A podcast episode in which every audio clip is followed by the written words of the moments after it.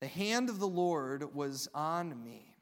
And he brought me out by the Spirit of the Lord, and he set me in the middle of a valley, and it was full of bones.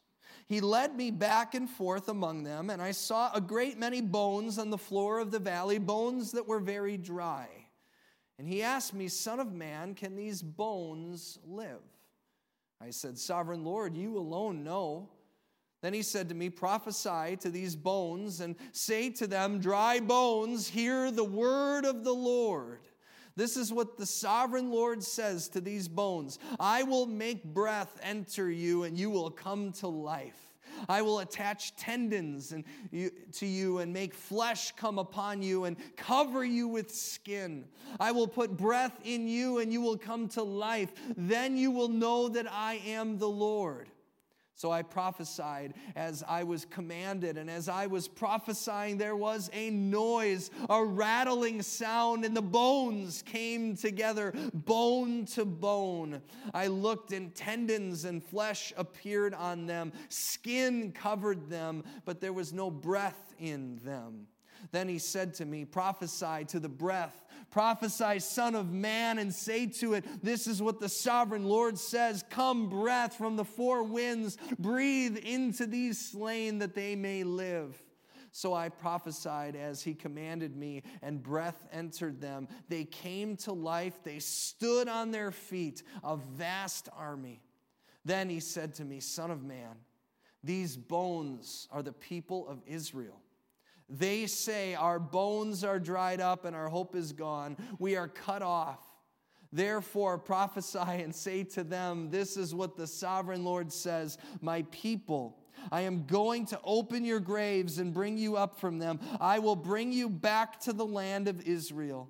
Then you, my people, will know that I am the Lord. When I open the graves and bring you up from them, I will put my spirit in you and you will live. I will settle you in your own land, and then you will know that I, the Lord, have spoken and I have done it, declares the Lord. The word of the Lord. Thanks be to God. Well, today is the the final Sunday in our series, How Do I Pray? And I hope that throughout the series it's been encouraging. I hope that it's been helpful, um, not just in understanding prayer, but being encouraged by the stories of prayer uh, that a number of you were able to share throughout this series. Um, those of you who didn't get a chance to be part of what we called the prayer course over the last six weeks, I want to encourage you to check out all the resources that are available. And actually, we went online and on our website, if you go to stjohnselkhorn.com slash pray, um, we put a lot of the resources that those courses found to be most helpful directly as a link there. Um, one of them is a daily devotional called Lectio 365. Um, and I've been using it throughout this whole series. It's 10 minutes or less um, every morning. I used it this morning, and you can read through it. There's scripture, there's some prayers prepared, or you can listen to it. And they actually record, it's a fresh recording and speaks into, in some instances, the, the um, whatever's happening in the church calendar and in our lives right now in culture, um, which has been really helpful to me at least, and especially to be able to listen to it because how often do you come to God in prayer and you go, you know what? It's not really a time issue, it's a scattered mind issue. Does anybody else struggle with that? Show of hands. I love this because on those days, I don't even have to read it. I can just press play and I can listen. And so my rhythm has been dropping my kids off at school, and then I go and spend 10 minutes somewhere quiet by myself and I listen. And so I really want to encourage you check that out. Check out the other tools. They're all there on our website, and I hope that those will help us to continue to live the life of prayer that we've been entering into the last six weeks. Uh, but it was a couple of weeks ago, I, I, was actually, I came across an interesting headline that I thought would be relevant at some point in this series. Uh, the title for this headline was, How Much Does Prayer Weigh? That's an interesting question, right? How much does prayer weigh? And so I saved it. I didn't read it until just this past week. And what I found is it was an article that outlined an interview by a psychologist. His name is Kevin Ladd. He's a professor at Indiana University, South Bend. And his work over the last several decades has led to scientific research on the impact that prayer has on individuals and relationships. And at the very beginning, he, he actually, it's almost kind of clickbait, right? Because I want to know, like, how much does prayer weigh? Like, that's the question. And he said the problem with trying to scientifically study prayer is you know, the scientific process leads you to try to go through every step of something. And you can't study what the power behind prayer is. It's a mystery. You can't study uh, the substance. You, you can't study that part. But he said what you can study is you can study the impact that prayer has on people who pray. And he talks about how 30 years ago he got into this as a PhD student that was working with a group of breast cancer survivors. And they wanted to know these are people that were at this point in remission, and they wanted to know how are they taking care of themselves? How are they surviving? How are they exercising? What kinds of things are they doing? And they didn't even have a question that they were asking them about prayer but prayer kept coming up just spontaneously over and over again. Everybody was praying. And I thought of that, and I thought about someone who shared a prayer experience with us. Um, it was, uh, it, they were actually at the last service, Marilyn Bramer and her husband Bob, and she had this experience. When I asked you to share with me your experiences in prayer, she sent me an email. She said, I don't want to speak in church. Don't videotape me, but you can share my story. And so I waited, and the Lord brought it to us for this morning um, because she is a cancer survivor. And it's been 30 years this year since she was first diagnosed with melanoma skin cancer. And she said one of her favorite verses is Philippians 4, where, where Paul says, Do not be anxious about anything, but in, with thanksgiving and supplication, with prayer, bringing to God everything. And she brings this verse up in her mind every year when she goes back to the dermatologist and the doctor looks back at her 30 year history and says to her, You are really lucky to be alive. Because she said, I'm not lucky, I'm blessed. And I am blessed because God has been with me in the midst of this, that I know that my prayers have been answered. And she said, And I know I need to be smart. I never go in the sun, all of those kinds of things. And then two years ago, three years ago now, actually, um, her daughter was diagnosed with cancer too. And so again, she was brought to her knees, and praise be to God, her daughter too has made a full recovery and is now in remission. And both of them would say that one of the most powerful things in their life that hasn't just carried them through that season of recovering, but continues to carry them through this life that cancer is now always a part of is the power of prayer and the presence of God carrying them through this together. And that's what Ladd saw when he wasn't even trying to study it.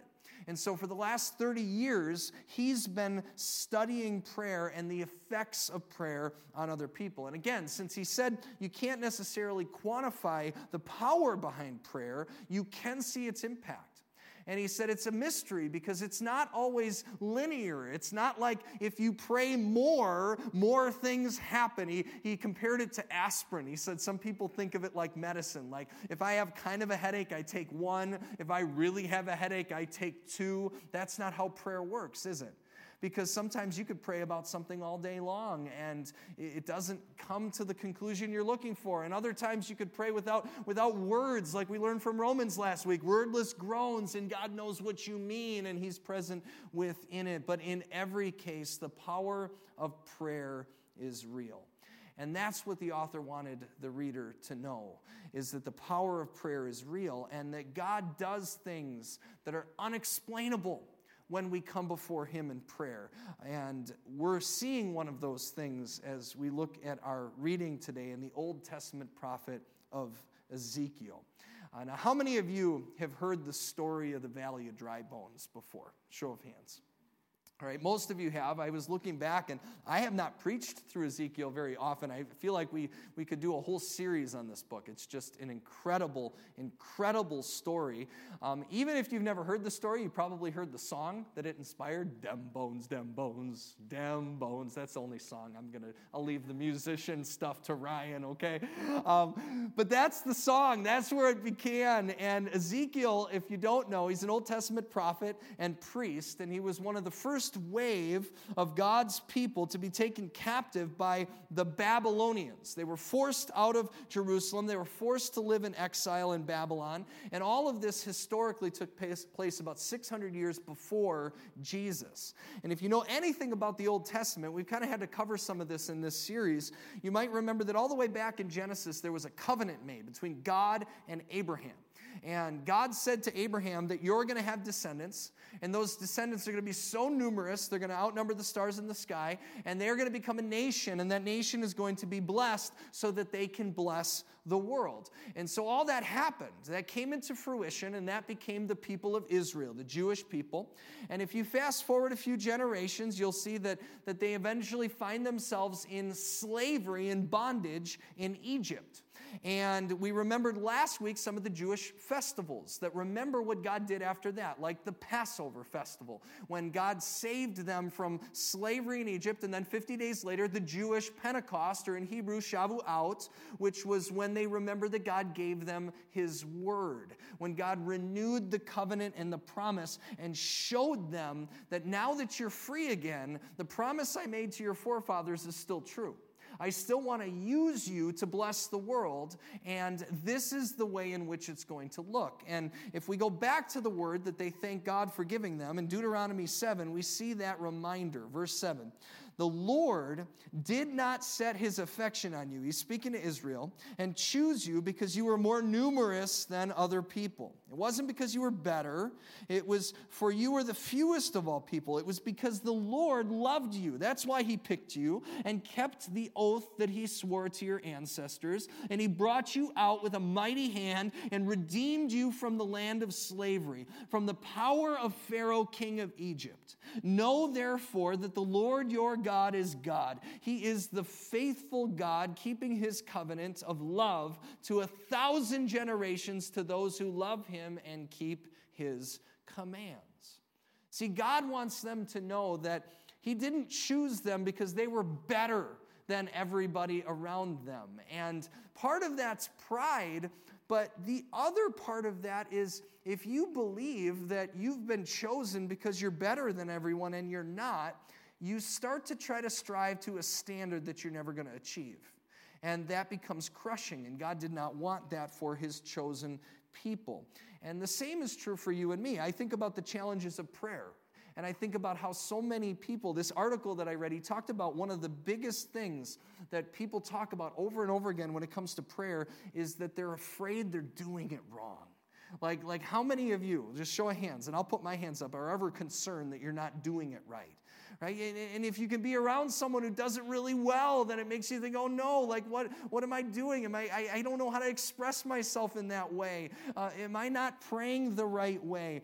And, and he said, uh, what we've been saying this entire time, that, that prayer is not about doing something. It's not about the specific words, it's about connecting with someone. That's why wordless groans can be part of our prayer. And we've defined prayer, and say it with me as, as this prayer connects the present to the eternal. That's what we've learned from the Lord's Prayer, that that's what prayer is. It's connecting the present to the eternal. It's connecting your present moments to the eternal presence of God. And what we see in our reading today is that things happen when you do that, like bones that literally come to life. And so, back to that history lesson of the nation of Israel. God delivered them from slavery in Egypt. He gave them the word on Pentecost, but unfortunately, they were not faithful. And at the time of Ezekiel, they were once again in bondage. This time it was to the Babylonians.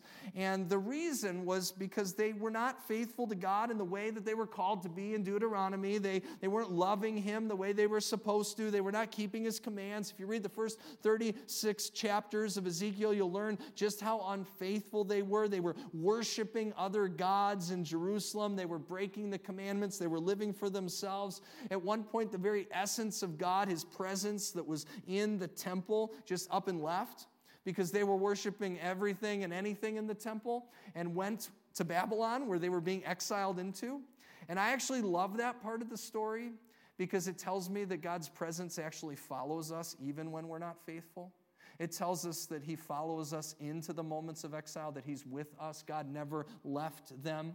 But what we see here from the prophet Ezekiel is that in 37, the narrative begins to shift. And you can get so downtrodden as you look at the consequences in this moment in history. But Ezekiel brings a vision that God gave him, and, and there's a glimmer of hope in the midst of all of this. And so, again, verse, verses 1 and 2, Ezekiel 37. This is the prophet speaking. He said, The hand of the Lord was on me and he brought me out by the Spirit of the Lord, and he set me in the middle of a valley, and it was full of bones. And he led me back and forth among them, and I saw a great many bones on the floor of the valley, the bones that were very dry. This, this whole scene is, is shocking if you think about it. Uh, we're, we're so conditioned, right, to, to sing songs like Dem Bones, Dem Bones. Or how, how many people here do you like a good, good horror movie? Uh, show of hands, anybody? Ryan and I were talking about horror movies yesterday, so I was thinking about this. You know, Hollywood, it, it just kind of desensitizes us. Like when you're a kid or you have kids and they say, I want to be a skeleton for Halloween, you just, you just do that. And so you read this and you start to think about those kinds of things, and you almost might miss what this really means. This was a travesty that God is showing Ezekiel. It's a valley of human bones, like human remains. Like what this is, is a mass grave. And on top of it, they're not even buried. Like, this is the epitome of disrespecting the dead, that these bodies were just left to the vultures. Another prophet that lived around this general time, Jeremiah, he, he called out the king of Judah, which was one of the two nations that split of God's people, and how evil he was. And, and one of the proclamations against him was this He said, He will have the burial of a donkey, he'll be dragged away and thrown outside the gates of Jerusalem. This was the epitome of disrespecting the dead. That's how you bury a donkey, but that is not how you bury people. And it wasn't how you buried them then, and it isn't how you bury them now. And yet, that's the image that Ezekiel has before him. It's an entire valley of people that have been disgracefully thrown away and left with nothing but bones because they've been picked apart by the vultures. And it was actually just a few Sundays ago that I could better appreciate this. Um, my wife Alyssa and the kids, they left church before I did after worship and they sent me this picture. This is our front yard. They pulled into the driveway, and what we believe to be a Cooper's hawk, they looked it up. Um, if anybody knows birds better than us and you can correct me, let me know. Um, it, it, doesn't look as impressive as it did in real life, is what I'm told. I, it was gone by the time I came home. Um, but it found another bird that it decided that it was going to eat for lunch. And it decided to make its lunch in our front yard. And so Alyssa and the kids, they pull up in the minivan, and there's this hawk eating this bird, and it's all over, and it's disgusting, and it's a mess, and this hawk is terrifying. And so what do they do? They want to scare it away, right? So they honk the horn. It doesn't go away. And so then they started throwing toys out the window. to try to scare it, and it still didn't go away. And I'm on the phone at this point with Alyssa, and she's like, You know what? I'm gonna take the kids to McDonald's for ice cream. And I said, That's fine. And if you come back and it's still there, we're just going to sell the house. Like fully furnished, like don't go in, it's not worth it, right?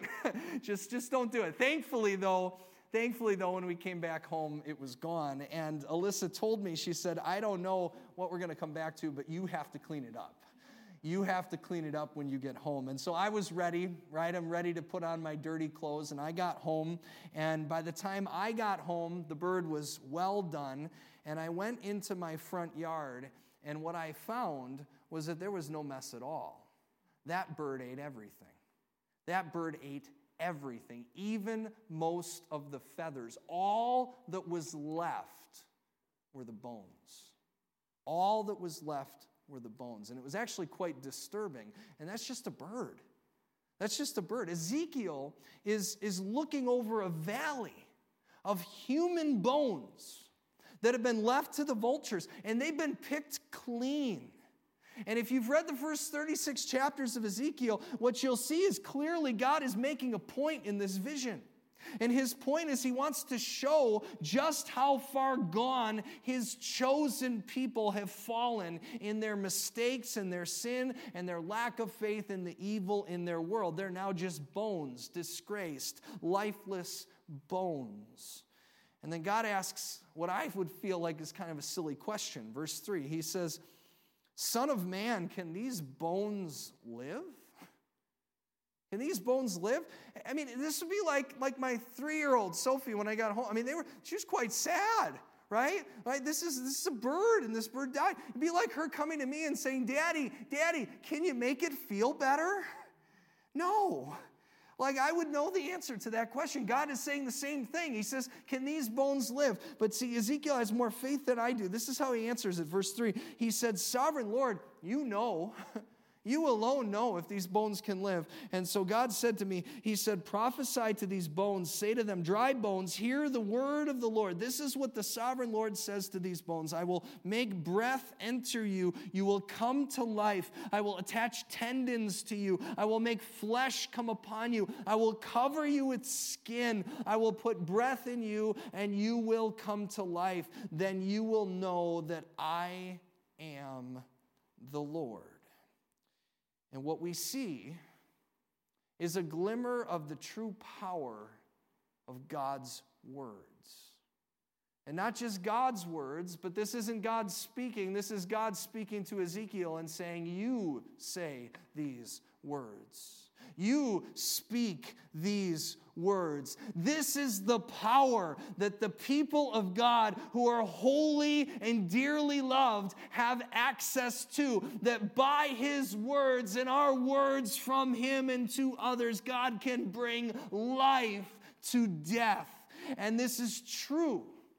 And it isn't just true for us in literal physical death, but it's also true in life today. Because look at what happens if you fast forward to verse 11. He said to me, God said to, to, to the prophet, Son of man, these bones are the people of Israel. Remember, this is an image to make a point.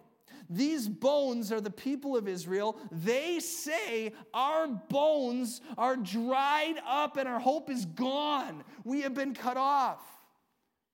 And I was reading this and I'm like, oh my goodness, this entire passage is about hopelessness. That's what it is. It's about hopelessness. And it's not about people who are lacking in hope, it's about people who have no hope at all. The bones represent the hope of the people in that moment that they were living. In the original Hebrew is two words it is hope and it is perished. Hope that is gone, hope that is dead, hope that is completely gone away without any life left in it, just like the bones in the valley.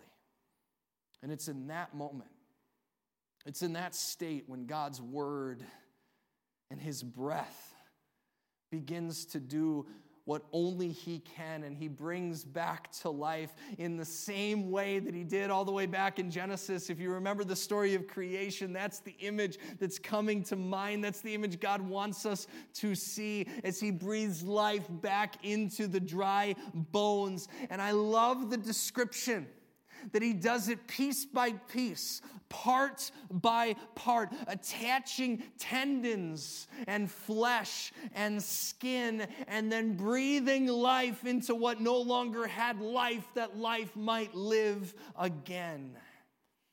And then 600 years later, when Jesus came, he too said, that what Ezekiel saw in this vision will not only happen in the life to come, but it can happen right now. John 5, he said this Very truly I tell you, this is Jesus speaking to us. A time is coming and has now come when the dead will hear the voice of the Son of God, and those who hear will live. This brings us hope. And it brings hope for those who have gone before us in death. Yes, it does. Absolutely, it does. But for those of us who are here today, I want you to hear that it also gives hope to the dry bones that we live with every day. Because you might not be completely dead, but just think for a minute. Are there places inside of you that feel dead? Are there dead parts in us that have lost their life? Things that have been picked apart by the vultures of evil and sin in this world, left for nothing. And I'm guessing that all of us have something that we can think of. And, and when we pray, when we invite the eternal into that present moment, what we are doing is we are inviting God's Spirit to piece by piece put back the pieces, every tendon, every molecule of skin, and breathe life back into us. And it's a process. It was a process then, it's a process now, it will come to fruition at the end of time, but it's a process that's promised today.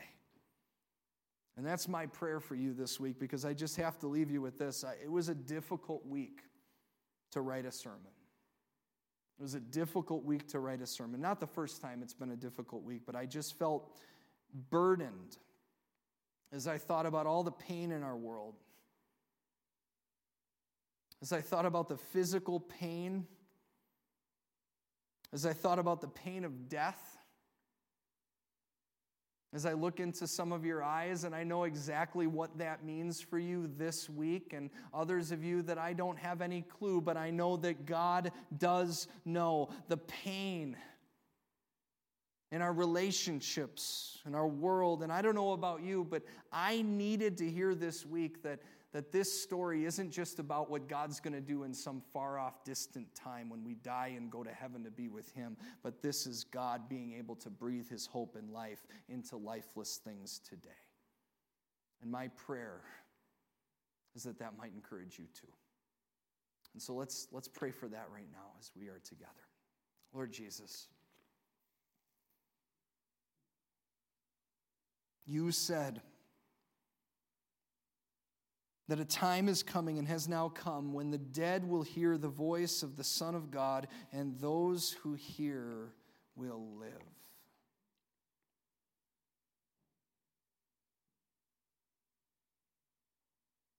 Lord, we come before you desperate to hear the voice of the Son of God. And we come to you encouraged by what we proclaimed and celebrated last week on Pentecost that your word isn't the only way in which you speak, but that your words speak through your spirit, which dwells in us. And so, God, I bring before you this week whatever it is that we come before you with, that each and every one of us brings dry bones in our lives places that, that we're not just lacking in hope, but we've lost all hope. It's gone. It's like the remains of that bird in my front yard. You can't even tell what it is anymore. It has perished. And Jesus, without you, that might be the way that it feels forevermore. Which is why you give us your word which is why you have given us your spirit, which is why you give us the promise that you gave Ezekiel that we could prophesy, that your spirit can speak words and groans into the hopeless states of our lives, and that we can proclaim, and God, that we can rest, and that we can continue to pray for the work that only your spirit can do by one piece at a time, attaching tendons and skin and flesh to the lifeless places of this world that you might bring hope and life again. And so I pray for that, God, for each person who is gathered here. I pray for the hope to know that, that you can knit us together in that way, and you will. Just like the thief that was on the cross with you, and you looked at him and you said that we will be together today in paradise, there is hope. When our physical bodies perish and become bones, but your promise is that we don't have to wait for that hope. That hope can comfort us now, today, because you are with us. And it's your presence that we remember as we come before you in the presence of this table. As we remember the Passover, as we remember Pentecost,